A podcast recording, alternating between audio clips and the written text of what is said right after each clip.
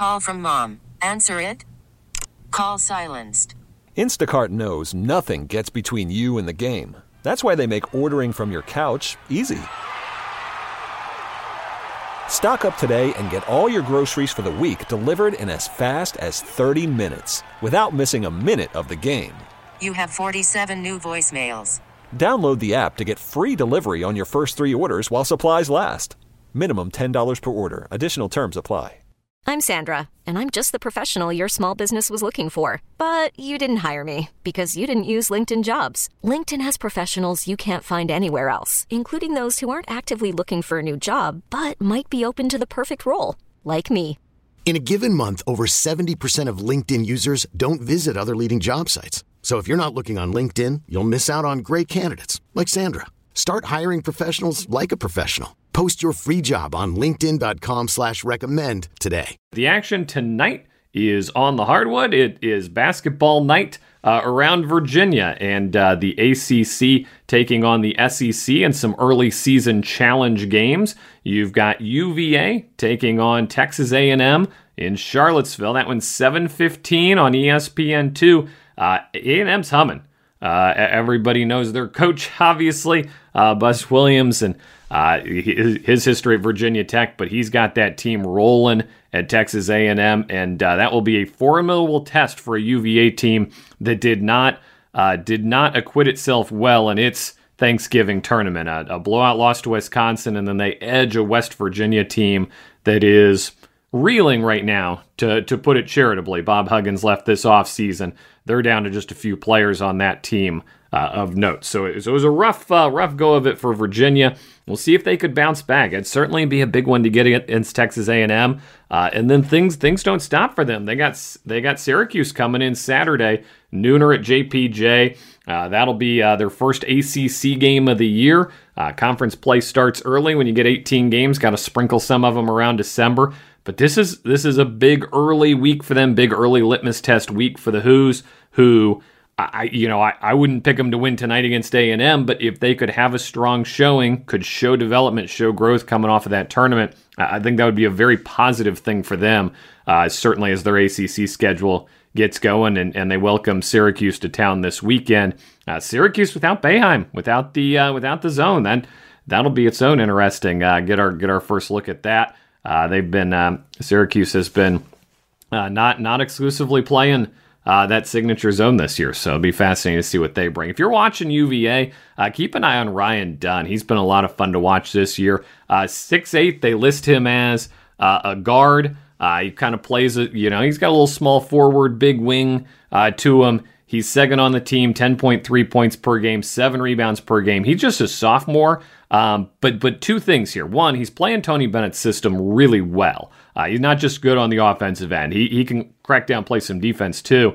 And two, he's got that NBA size. They're already talking about him as being a potential first round pick next year. So it's fun to see. We've kind of come full circle on that. This notion of oh, you know, UVA. Tony Bennett can't get you to the NBA. Well, that that's of course just patently untrue now. Now you got guys who are coming in making a difference as sophomores with the NBA size.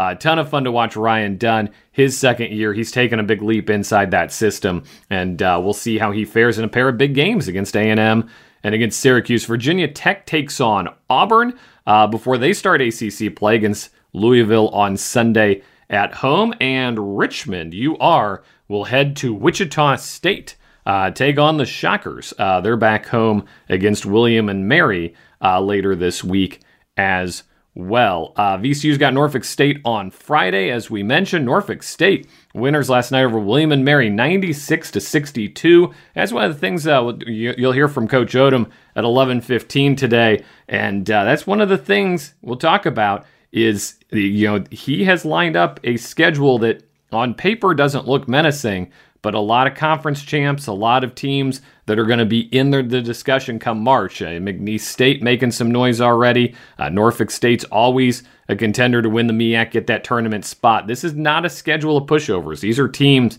that are going to push the Rams, uh, that are going to give them a game. While we're running around the local scene, shout out to Randolph Macon football, still rolling an undefeated 12 0. They'll take on Johns Hopkins Saturday up in Baltimore, third round of the NCAA Division Three playoffs. Congrats to the Jackets as they keep rolling up there in Ashland. And other great football news yesterday: uh, UVA running back Paris Jones. You remember uh, that that vicious injury he took uh, in the Thursday night game up in Louisville.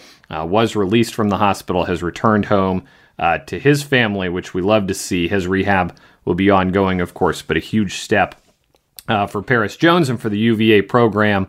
certainly something to celebrate out there in Charlottesville as he returns home. Nas- national news yesterday Mark Cuban's going to sell the Mavericks. Uh, $3.5 billion. He's selling it to the Adelson family, which owns the Sands casinos in, in Las Vegas, the Venetian, uh, the Palazzo, and all those. Uh, but he's selling the team, but he will still run the team. Uh, an interesting uh, agreement and arrangement there uh, with Mark Cuban selling the Mavericks, but will continue to run the team. And I got to think there's value there for Cuban to continue to be for value for the buyers to continue to have Cuban as the face of the franchise. So all that up today. Uh, Ryan Odom at 11:15. VCU basketball coach Mike Sveditz joins us to break down the week's slate uh, of betting at 11 o'clock, and uh, my conversation with Craig Hoffman uh, about the Washington Commanders coming up at the bottom of the hour. We're off and running. You're listening to 910 The Fan at 105.1 FM. All right, back uh, 910 The Fan, 1051 FM. Uh, uh, we're making this a weekly tradition here, a semi weekly tradition. Zach Joachim, Richmond Times Dispatch, Richmond.com. You know him, you love him. Uh, we just wrapped up uh, Ryan Odom's weekly press conference. You heard it here on The Fan, of course. And uh, but that's not what I want to ask you about. you, you and Awad were down in Orlando. You tore the place up. Awad's given me his stories. you guys, you went to Disney Springs. On Saturday, yes. T Rex Cafe, which was awesome. I was a big dinosaur fan growing up, and is, so it was is this very like the nostalgic. Rainforest Cafe? Very similar, but with dinosaurs. But with dinosaurs, exactly. uh, animatronic dinosaurs, and they move and everything. And there's a bunch of lights flashing everywhere. We didn't eat there, but we just went in and walked around for a while and checked out the gift shop and all the dinosaur stuff, and it was very cool. That's the best way to do it. I've seen the prices out there. Oh yeah. we went. We got pizza on the way walking through Disney Springs. It went a little cheaper on the food. Yeah, I'm sure that cost a lot of money too. That is like okay. a nine dollar slice of pizza. So it is a very good slice of pizza, though. That's a lot of money. Yeah, I, I go to. Christians for pizza. As it's, do it's, I. It's not nine dollars. no, it's not. All right, Zach Joachim, you're down in Orlando with the Rams. Uh, you want to give us kind of a big picture? What, what did you, what did you learn over those three games? Uh, that this team really missed Sean Bairstow, Yeah. um, and that they're waiting for him to get back. Obviously disappointing with the first two games, and, and Ryan if was candid plays, about that. they Oh, beat Boise. Absolutely, I think they beat Iowa State too. 'Cause they- if he plays, Yeah, like Iowa State was also, it- you know, I'm, I'm here for your, but I'm going to tell you something. Iowa State was like good. They lifted Yes. during their round. I felt like VCU stagnated in that costume at the end against Boise those in a lot of ways. guards, I think Lipsey and, and Gilbert uh, were magnificent down the stretch. They were had so 22 good. apiece. They hit tough bucket after Yeah. tough bucket, and in the first half of that game, I thought VCU did a great job of forcing them into low percentage twos. Yes. and Iowa State was settling a little bit. VCU was running them off the three point line. Um, Iowa State was trying to drive and they weren't getting much penetration. Firm did a great job. His rim protecting presence has been big all year. And in that second half, I think the Iowa State coach said to his guys, "Put your head down and get to the cup," because they lived at the free throw line. You're Iowa State. You're good. You're a Big 12 team. Go, get, go get it. Yeah. They hit tough floaters, tough short jumpers, got to the free throw line a ton, uh, and that's what killed VCU down the stretch. Tons of positives to take away. I think Oh, you're no playing with a short rotation with no Sean Bairstow and no Jason Nelson for that last game. We talked about it in the press conference right now. Michael Belle's versatility. Oh my gosh, that kid has played such a huge role as a freshman already. He was bringing the ball up against Iowa State, and there was one sequence that really stuck out to me um, when VC was trying to break Iowa State's press, and Ryan yelled at, at Michael from the bench to keep the ball and bring it up. And I think that took a lot wow. of pressure off of Max Shulga and Zeb Jackson to have to break that press. Um, and Michael Belle guarded a bunch of different positions throughout the tournament. Um, uh, Ryan was talking about how he was guarding Ace Baldwin down the stretch uh, of the Penn State game Really well, too. really, really well. And Ace had 27. He had a fantastic game, but was shut down a little bit there in the waning moments when VCU pulled away. Yeah. And so Michael Belle's versatility has been such a huge boon for Ryan with a bit of a short rotation to start the year. That was one of my biggest takeaways. And man, Fats Billups, what a coming out party for that kid. Uh, how cool was it for him to have that coming out party against Penn State and obviously an emotionally charged matchup. Um, once he started seeing a couple fall in, you could see the confidence start to grow. And I think that that could really be a huge jumping off point for him for the rest of the season. I loved it. Those remind you. Belle's probably your three-game MVP, Mm-hmm. but but for Fats to get the win, get the win against Penn State, how was that atmosphere inside? It, it was 10:30. I know I know everybody wasn't like at peak emotional. You know, I energy. struggled with that a little bit, Like, we all struggle with 10:30. Like I make fun of you when you struggle like yeah, it- with with the nooner, um, and, and lots of people struggle with the nooner. Yes. But we all we all struggle with the 10:30, so it's okay. You're in good company there. 10:30 on a Sunday, especially after spending most of Saturday at Disney Springs and trying to paint the town a little T-Rex bit. Cafe, I mean, yeah. You should have seen Adam and I near the end of the Boise State game, thinking about that 10:30 tip on Sunday and getting Oh, yeah. frustrated with the result because that meant that we Because that was a late game too. It was an 8 You're p.m. game. Yeah. Mm-hmm. Late, late. uh, boom, 10:30. I didn't leave the arena until one something, I think, on, on Friday night slash Saturday morning Yeah. after the Boise State game. Yeah. Um, which was obviously disappointing down the stretch for both of those Wait. to get away from VCU when they led by double digits early on. But Does Disney have late night dining? Is there a late night? oh, I went I went to a Waffle House. Yeah, let's go. at about 2 a.m. Let's go. Uh, Florida's far finest. from my hotel. Yes, and uh, and made some friends with a, a party of people who came in at about 2:30 in the morning to Waffle House. I so it love was a it. fun experience. Oh, Waffle House. That, that's iconic. that's awesome. But, but how was the atmosphere for the the, the Penn State? Could you tell like? Oh, yeah. Man, okay. Yeah, uh, Penn State didn't have a whole lot of fans there. It was mo- the arena was mostly ruled by VCU fans, as as you They might imagine. well. It looked like. They did. They Yeah. very much did. Um, Iowa State and Butler, I think, of all of the teams, had the most fans there. Sure. But VCU had a great contingency, and there was one moment late in the first half that I used in the story that stood out to everyone, where VCU had 46 points close to halftime, and uh, it was a pretty quiet arena during one of the timeouts, and a fan stood up and yelled, "Where's the Happy Valley Havoc Rhodes?" uh, which I think everyone loved and got a kick out of. Uh, and so I used that in the story. And so there was obviously uh, the players and the coaches you could tell were working hard to keep the emotions in check and to try and treat it like the next game. And that's all the rhetoric that you got from the players, as you would expect. They had to be kind of circumspect about that in discussing it. But for the fans, that matchup meant a great deal, and you could absolutely feel it in the arena. When they put out the Happy Valley Havoc tweet, like they they had to have known they were tweaking it. Oh, yes. There, there's no like. it was a shameless troll. you don't accidentally walk into that. No. That would. I mean, that triggered everybody. I w- a tip of the cap, I think. I was curious. Person who I thought they had a copyright on it here. I wondered about that Did- too. That it's really didn't they trademark, it? Trademark, one they point? did, yeah. And I said that because that was the deal. Shaka wasn't allowed to take it with him Mm-hmm. to Texas because it was trademarked by VCU. I wondered if there was going to be a cease and desist, maybe at that point out there. And There was about about 40 minutes of cease and desist. Yes. oh, well said. Yes, there was.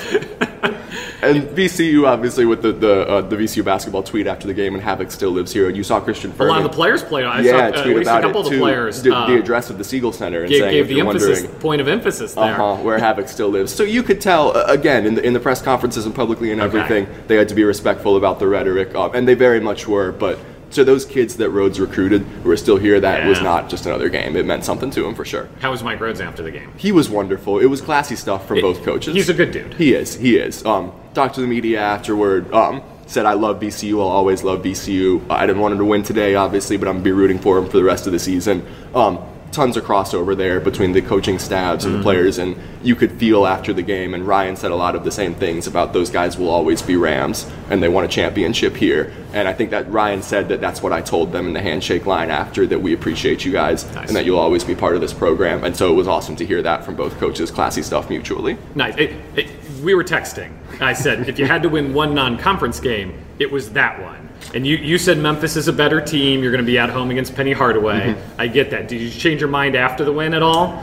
I want to look at it from a practical perspective and Like, say that you're Memphis thinking is more with of a your resume head. opportunity. Yeah, you're thinking with your head, and I respect that. I was thinking like right here in the gut. Like that was my gut talking. And you were probably right. I think I said that before the Penn State game, right? But after feeling the emotion of that matchup, Yeah. uh, you might have been right. I think that one certainly meant more to the fan base. Although Penny Hardaway and Co coming here into the stew, this place is going to be on fire. if they beat Penny Hardaway, I, I might change my mind back to you after that. Right, like we, I, I reserve the right to swing back to your side on this as well. I, my thought on it though was like it's a program statement, right? Like Mm-hmm. coaches come, coaches go. Yo, Havoc lives here. We're still going to be here. That's the statement you make by beating Mike Rhodes right out of the game. That's- when, when he takes some really good players with him. Real, some really good players, and it's wild too because they still have to satisfy the home and home clause. Right, so Oh, they're VCU coming back next year. Mm-hmm. is going to be seeing a lot of Penn State in these next couple of years. So more opportunities to hammer that statement home. Do we think Ace will be here next year? That's a good question. I think I so. think he, yeah. he can, right? He's got And as a yes, and as a multi-time transfer too, if he were to transfer again, then he'd have right. to sit right He'd, and he'd, he'd be in the Bamisile territory exactly at that point. Yeah, Mm-hmm. And asking for a waiver these days seems like it's becoming more and more of an arduous process. And so I'd imagine that yes, Ace will be and Nick will be coming here into the Siegel Center. And by the way, I always we talked to Nick live last year after the Richmond game. great kids, Yeah. and I know that everyone in this program, coaching staff, players, fan base, appreciate what they did for VCU. And you heard a lot of that rhetoric after the game. Um, obviously, the VCU fan base wanted to win, and there is an element of vindictiveness there, but but not personally toward the players. No, just professionally. Absolutely. Yeah. Yes, exactly. It's just business. And Ace was wonderful too. When uh, uh, Penn State's leading scorer, uh, Kanye Clary, went down early in that game and ended up coming back in, but had a brace on his arm and didn't play a whole lot. And Ace put the team on his back, and it was weird seeing him hit some of those big shots that you've seen him hit in the VCU uniform. It felt strange. Still looks familiar though. Yes, we, yes, we it know, does. We know that look. Um, Christian Fermin is a guy who's growing on me, who Absolutely. is not the stat sheet hero, but dang if he doesn't just play hard minutes, a lot of them every night in the paint. And incredibly effi- efficient around the Yeah. rim, right? I think he, he, th- that kind of came back down to earth in the Penn State game a little bit, and he didn't have a big day offensively. I don't, I'm not sure if he scored in that game. Um, Wahab, their big, I think gave him some trouble. Um, was a really physical post presence, but I'm not sure what his true shooting percentage is for the season, but I know it's really good. Yeah. And especially after I think he was five of five from the floor and had 12 points against Boise State. Um, it's been awesome to see his game grow offensively, and you know the rim protecting presence was there because he has the length um, to disrupt shots around the rim, and that's been phenomenal this year. And yeah, I, I, VCU kind of still waiting for Roosevelt Wheeler to, to come out of his shell a little bit, and he had some good minutes, and I think there's some promising signs there against Penn State, but Firm has been enormous to start the year. Yeah, and Roy Roosevelt just hasn't gotten the, the minutes yet, which, Yeah. which probably reflects how the coaching staff sees him in practice, does things with him. And the ejection, obviously, part of that a Didn't few help. weeks ago was uh, was tough because in that game too, I think he was putting forth some good minutes and the best No that doubt. you'd seen so far for him in the black and gold. So there's a ton of room for growth there, and I think he's going to play a more prominent role as the year goes on. No doubt. Norfolk State Friday night. Yes. It, it feels like so we talked about how maybe underwhelming the schedule looked on paper, no road game. So and then everybody who comes in here, McNeese State is on fire. Norfolk State wins the MEAC a lot. Like this is actually a sneaky good schedule in a lot of oh, ways. Oh, Seattle and Rad- Radford are going to compete at the top of their conference. Oh yeah, absolutely. you knew Radford was going to give him a game. Yeah. VCU has carried on that tradition this year as they've done so well over the years of scheduling those teams that, that come in and you look at them on paper on the schedule initially in the beginning of the year and you go, well, who's that? How much does that add to your NCAA tournament resume? And then by the end of the year, you're going, wow, this was a pretty smart schedule. And I think it's starting to look like that and materialize like that again. I always think of St. Peter's, right, years and years ago Yeah. when they came into the Siegel Center and everyone was going, who the heck is this? And by the end of the year, they were the toast of the town Yep. and making an NCAA tournament run. So VCU has done a phenomenal job of scheduling those opponents, and I think you've seen a lot more of that this year. And I don't think that no true road games has been a serious hindrance to this team. I think with a, a new group that is still gelling and getting used to one another, it's been good to have Agreed. some friendly confines here Agreed. a little bit. And going down to Orlando was a great experience in that regard because you got a little bit of that NCAA tournament, A10 tournament, Yeah. the le- level of play and back-to-back games in a few days, which, as Ryan pointed out, these kids are used to from an AAU perspective these days. But with so many home games, incredibly beneficial to have the three and four days and be on the road a little bit. But to give this team an opportunity to get used to one another, I think the friendly confines of the Siegel Center has, has been great. No doubt. Zach Joachim, Richmond Times Dispatch, richmond.com. We enjoy reading your coverage. Thanks for dropping by. Uh, I'm sure Awad will be bugging you uh, later this week, get, get you on the show. But uh, uh, glad you guys had fun in Orlando. Welcome back. Michael, always an honor to be on, man. Thank you. All right, back with more after this. It's 910 The Fan, at 1051 FM. Hey, we are back. Thank you for joining us, MP on the mic. 910 The Fan, 1051 FM, worldwide on the free Audacy app. I don't know if you saw this the other day. Tom Brady, uh, he is a quarterback of some renown. Says here he played for the Tampa Bay Buccaneers. We'll assume he made some other stops along the way on his journey. Uh, but this guy, Tom Brady, uh, pretty good quarterback, uh, was on Stephen A. Smith's podcast, uh, and he was lamenting the state of today's NFL. Let's take a listen. I, I think there's a lot of mediocrity in today's NFL. I don't see the excellence that I saw in the past. Why not? And ho- Why not? I think the coaching isn't as, as good as it was. I don't think the development of young players is as good as it was. The rules have allowed a lot of bad habits to get into the actual performance of the game. Mm-hmm. So I just think the product, in my opinion, is less than what it's been. I think I look at a lot of players like Ray Lewis and Rodney Harrison and Ronnie Lott and guys that impacted the game in, in a certain way. And every hit they would have made would have been a penalty. Mm. You hear coaches complaining about their own player being tackled and not necessarily why don't they talk to their player about how to protect himself? We used to work on the fundamentals of those things all the time. Now they're trying to be regulated all the time. Offensive players need to protect themselves. It's not up to the defensive player to protect the offensive player. That's the reality. I didn't throw it to the middle when I played Ray Lewis because you knock him out of the game and I couldn't afford to lose a good player. As a Tom Brady on Stephen A. Smith's podcast, weighing in on the current state of the NFL. I, I got some thoughts on this. Um, but first, I, I want to give some time to the other side. Uh, Alex Smith, quarterback, Washington Commanders, and uh, of course, before that, the Kansas City Chiefs, San Francisco 49ers, uh, so on and so forth on his journey, uh, part of ESPN's pregame show now. Here are his thoughts on football and where it's at now and whether the product's as good as it used to be. Listen, first off, let me just preface this. I love Tom, the GOAT, but You don't need to say that. But you. Just kidding. First off, he hasn't been retired that long. He was just playing. Like he just won a Super Bowl in the current game. Like, is he discounting that one? Um, and then my, my biggest complaint with this, and, and no offense to you guys, well, all three of you guys, uh, he played in the most uncompetitive division, I think, in NFL history. I mean, you come out of training camp, uh, the biggest cupcake division, you got a ticket to the playoffs right away. Like, talk about mediocre. I, I, I completely disagree with this. I, I know, I know he's he's referencing the rule change. All right, that's Alex Smith weighing in uh, on the ESPN uh, NFL Countdown about Tom Brady's comments that the NFL today uh, is full of mediocrity and has been mediocre. We'll, we'll address the rules changes because I do think the rules changes are uh, a big part of this, a, a major part of the perception of, right, like you can't tackle guys anymore. And we've seen some dud flags this season. Even just with the Washington Commanders, even just following the Commanders on a week to week basis. Uh, KJ Henry losing a sack in New England uh, over roughing the passer. They're clearly calling it differently than they used to. We've also seen some monster hits this year. We've seen Logan Thomas laid out over the middle. We've seen Brian Robinson upended. We've seen Antonio Gibson hit. The physicality element of the game is definitely not gone by any stretch, but it is changed for sure. But I think with Tom Brady, this is more of a perception thing. When he says football's mediocre now, what Tom Brady does now that he didn't do for 20 years is watch football on Sundays and watch football on Thursday nights and watch football from Germany on Sunday mornings and watch football on Monday nights and watch the Monday night doubleheader and watch the Saturday tripleheader late in the season and watch the Black Friday Amazon special. The point being, there's always been good football and there's always been bad football.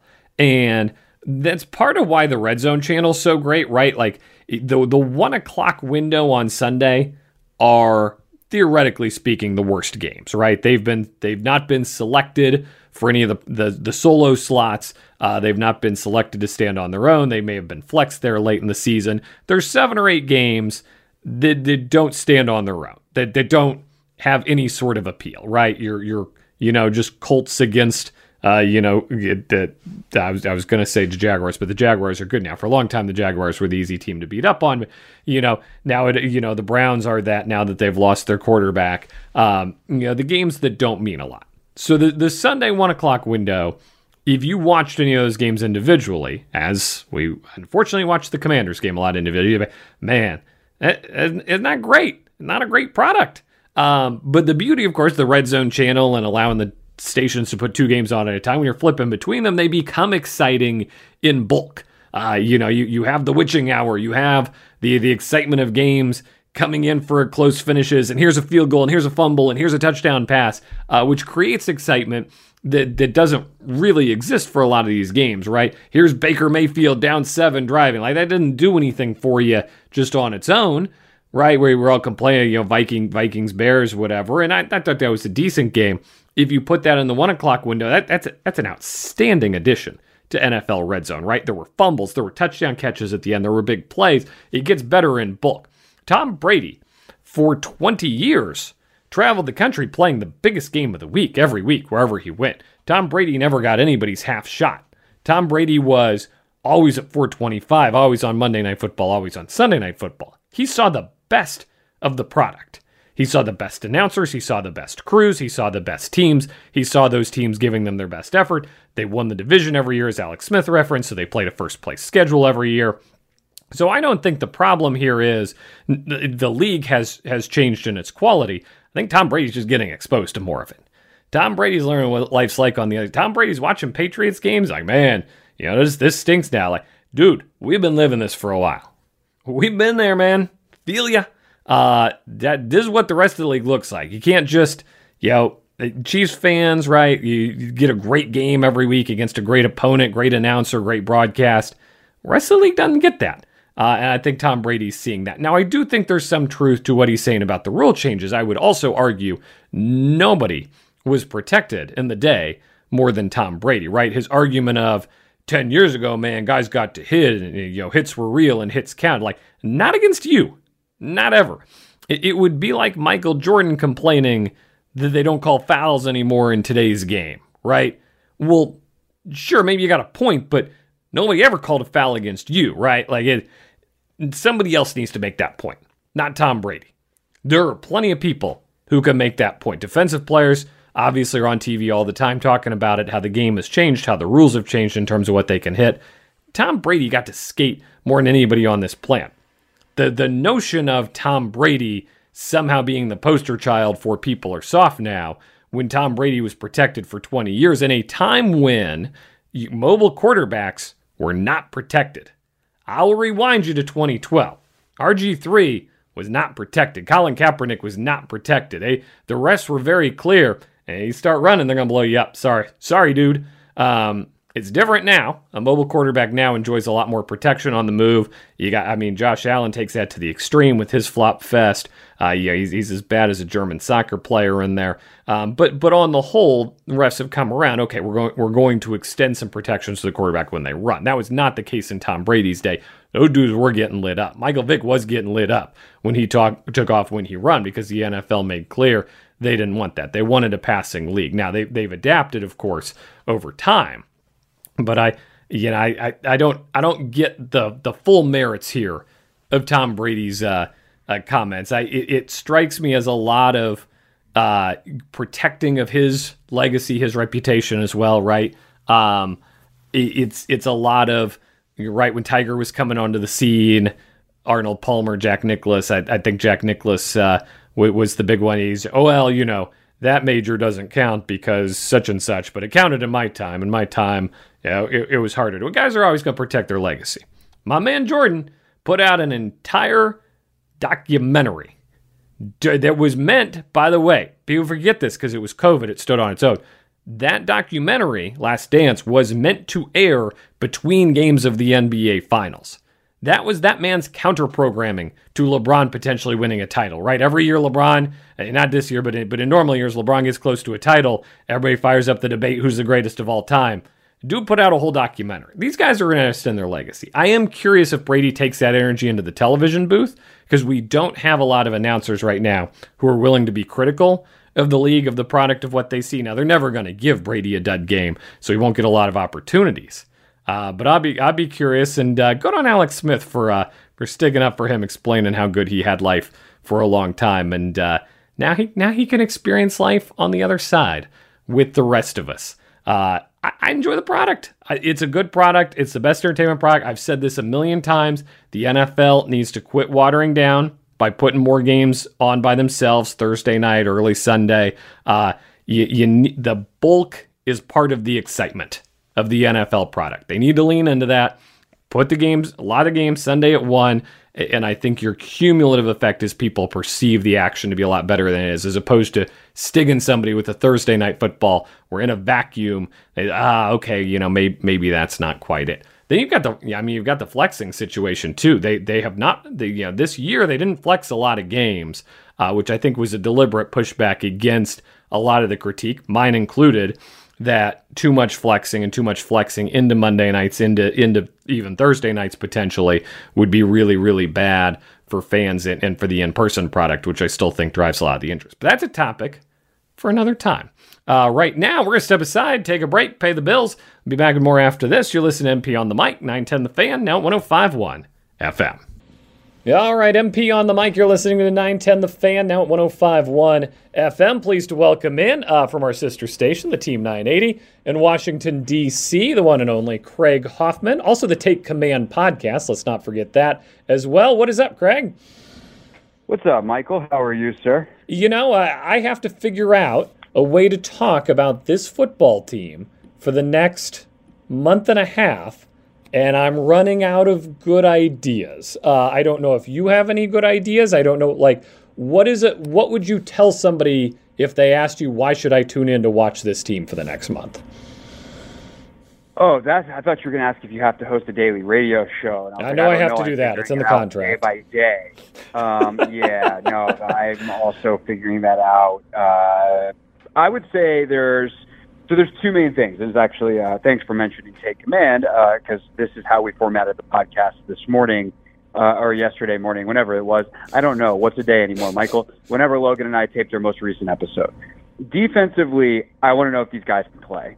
And schematically, they were set up terribly, like beyond bad. They were coached poorly. It felt like there's some guys that were being coached to do two different things at different times, where it's like in the install period, it's like, oh, based off this formation, we want your eyes over here. And then they go watch tape after a game and they'd be like, all right, so what we want you to do is intercept that route over there. And it's like, well, one is uh, northeast and the other is southwest. So you tell me which one you want me to actually do, because believe it or not, I don't know what they're going to do. Uh, the offense is going to do beforehand.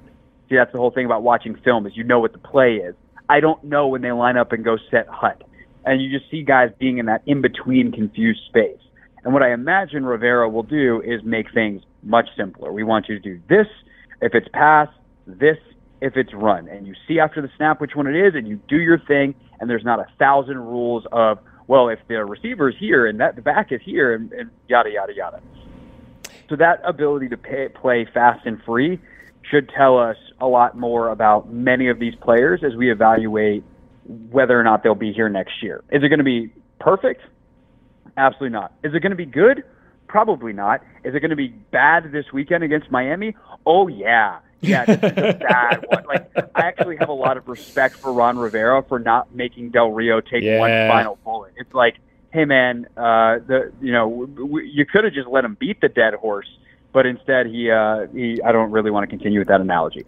Uh, offensively, Sam Howell is the obvious thing. Like, what do they do to to continue to try to progress him? Does he show progress?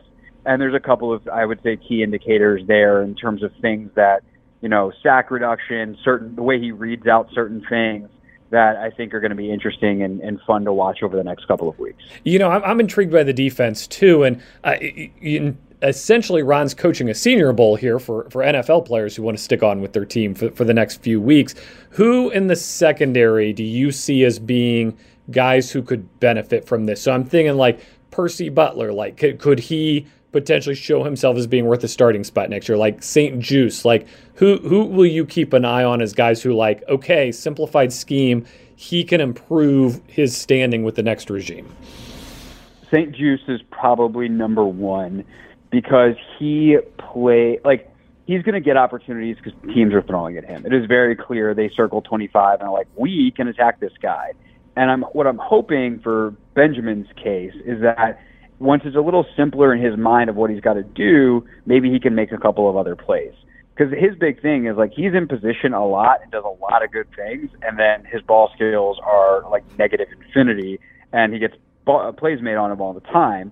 So can he, with a little more confidence and maybe a step here, a step there, be in instead of good position and great position and and get an interception or two or you know whatever it is that the production is. So I, I think he stands to benefit a lot, and we'll also see. By the way, he might be stuck in this. I mean, the problem for Benjamin is he's out of position. He is not a number one corner, and he's being asked to be a number one corner because Emmanuel Forbes was not ready, and then when he finally seemed like he was ready, he got hurt, and Rivera said this elbow injury might keep him out for a while. So depending on where BSJ is, I think we can learn a lot, or we could just continue to get the confirmation that he's not a number one corner, and it's up to the next regime to decide what he is.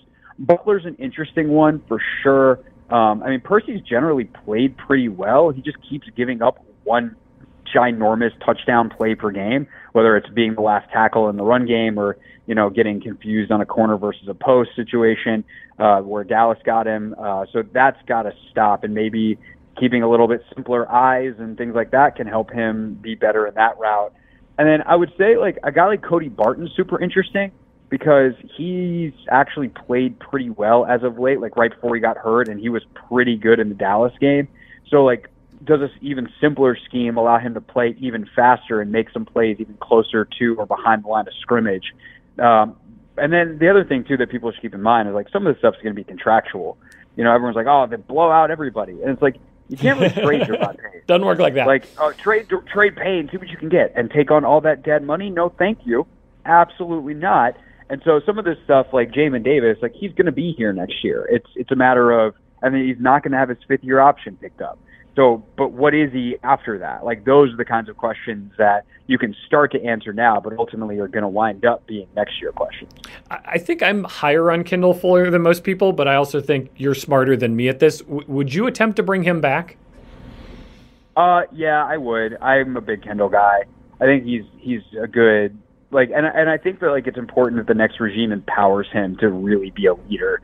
Um, I I just get the sense that like there's there's very odd leadership structures on this team, and Kendall's a guy whose voice seems like it should be louder.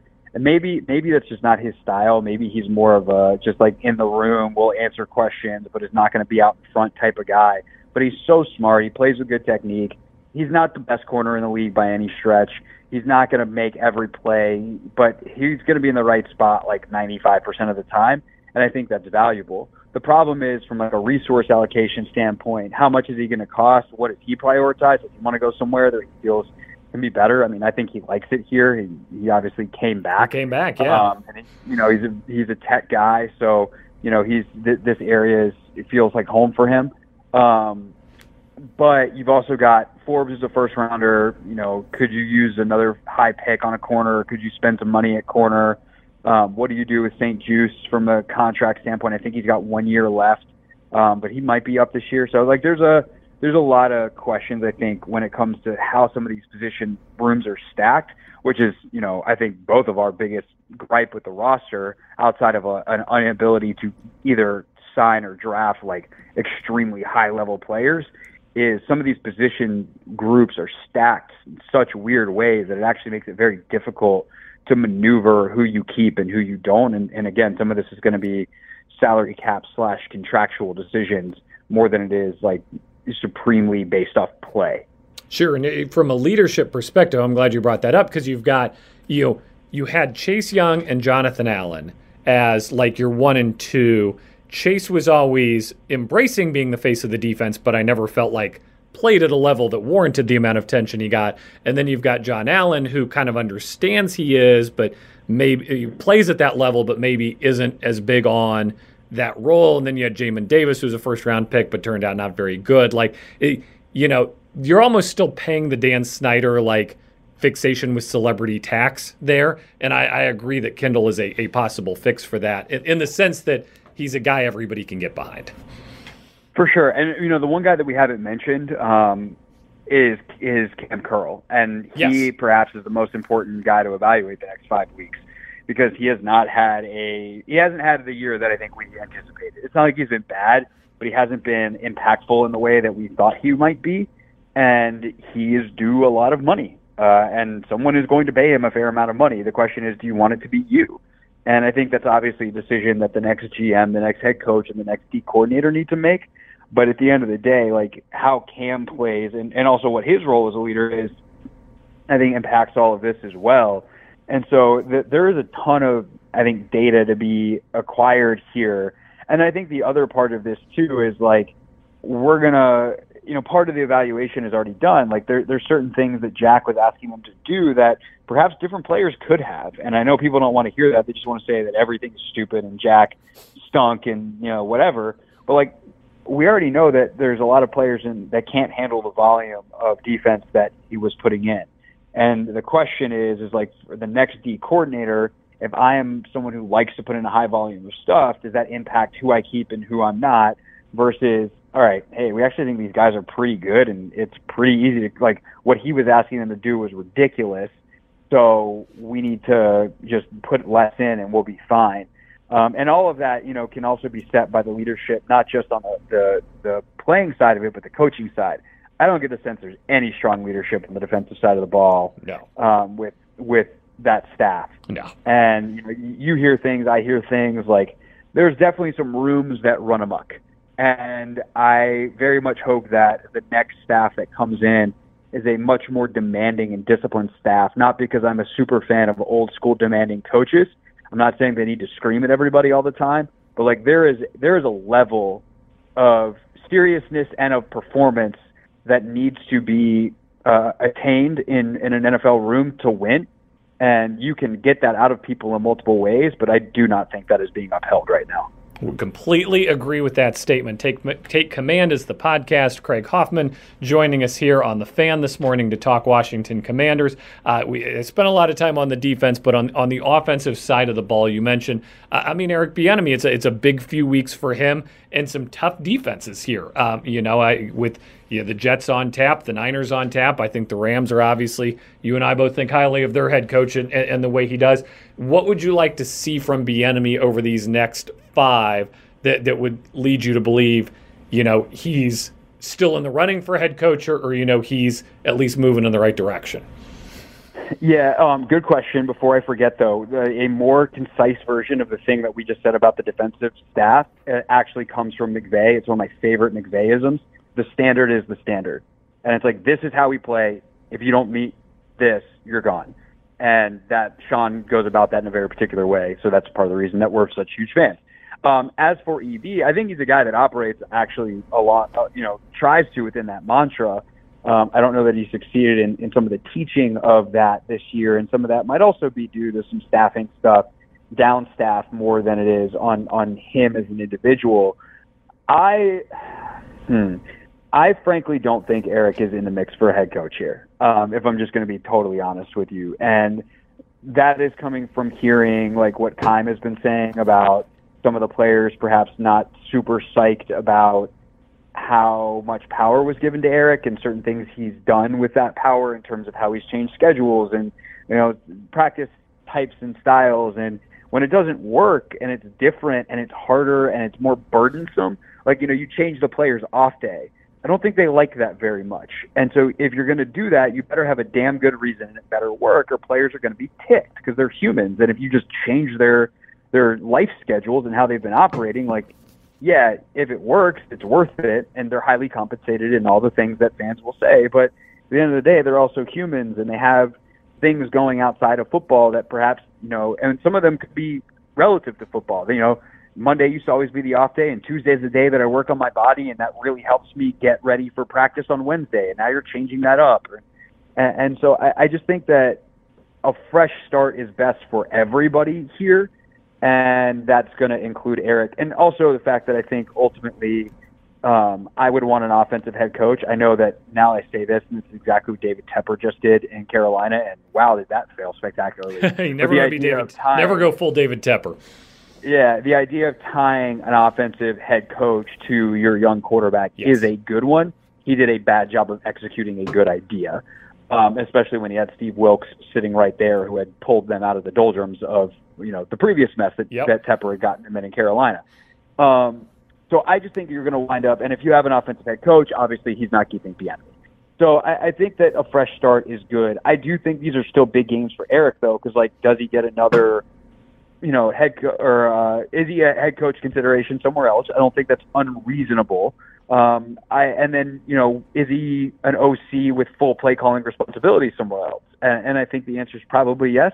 I would certainly, especially if I was a defensive head coach, be like I can trust this guy to come in and run an offense. He's highly organized. Like he he did a good job with Howell.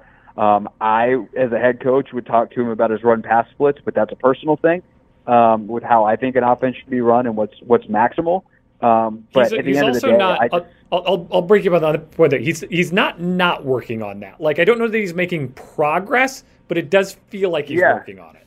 Well, and that's that would be the case if I'm him, right? If I'm him, I'm going, look, this was my first year doing this. I've learned a lot. I'm excited to go back in the off season and look study myself and see like there's some stuff that we've been able to improve in season, but I probably have some blind spots because I'm a human being and you know, we can't say he's always a first year play caller and then just kick him to the curb and be like, well, he can't do it. Like, no, people get better with experience, and that's how it works. So there is, I think, some merit to an argument that says, hey, he put in the time in this lost season. Let's now reap the rewards of his work.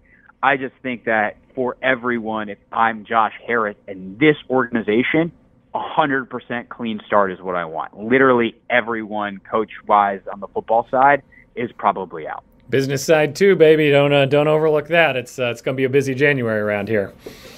Uh, yeah, that might start in December, but we'll see. Exactly. All right, Craig Hoffman, take commands the podcast, uh, the Team 980, four to seven every day. Appreciate you uh, dropping by for a bit, and I look forward to returning the favor Monday night on your radio program.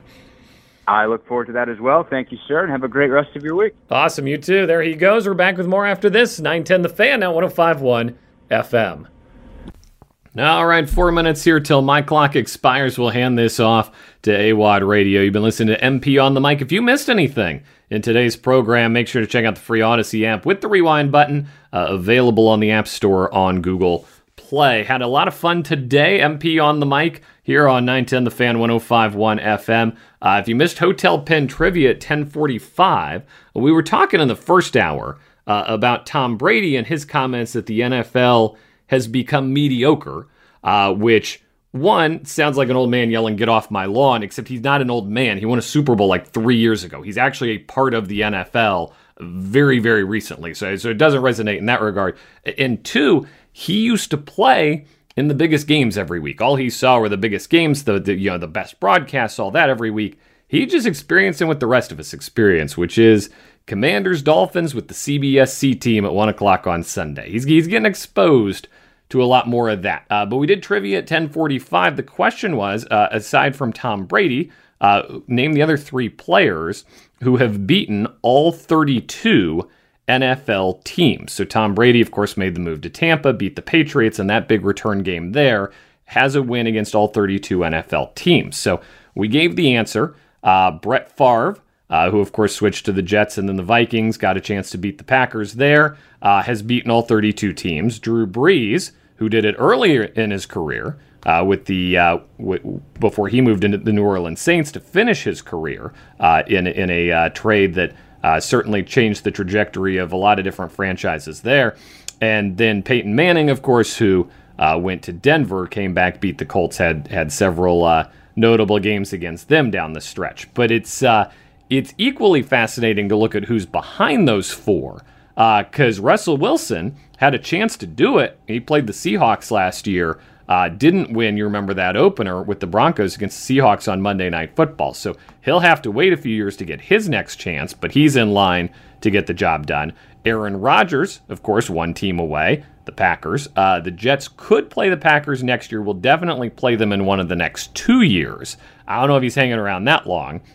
You know, they no, no better way to get attention than by hanging around though in New York. So uh, I certainly wouldn't rule it out. Uh, Aaron Rodgers at 31. Uh, ben Roethlisberger, who's not going to play anymore, uh, 31 with the Steelers, just never switched teams. Alex Smith ended up at 31, uh, couldn't beat the Niners with the Chiefs. Uh, Kerry Collins in the 31 club. Interestingly, his one is the Dolphins, who he never played for. He's just 0 5 against them in his career. And our guy Kirk Cousins sitting on 30.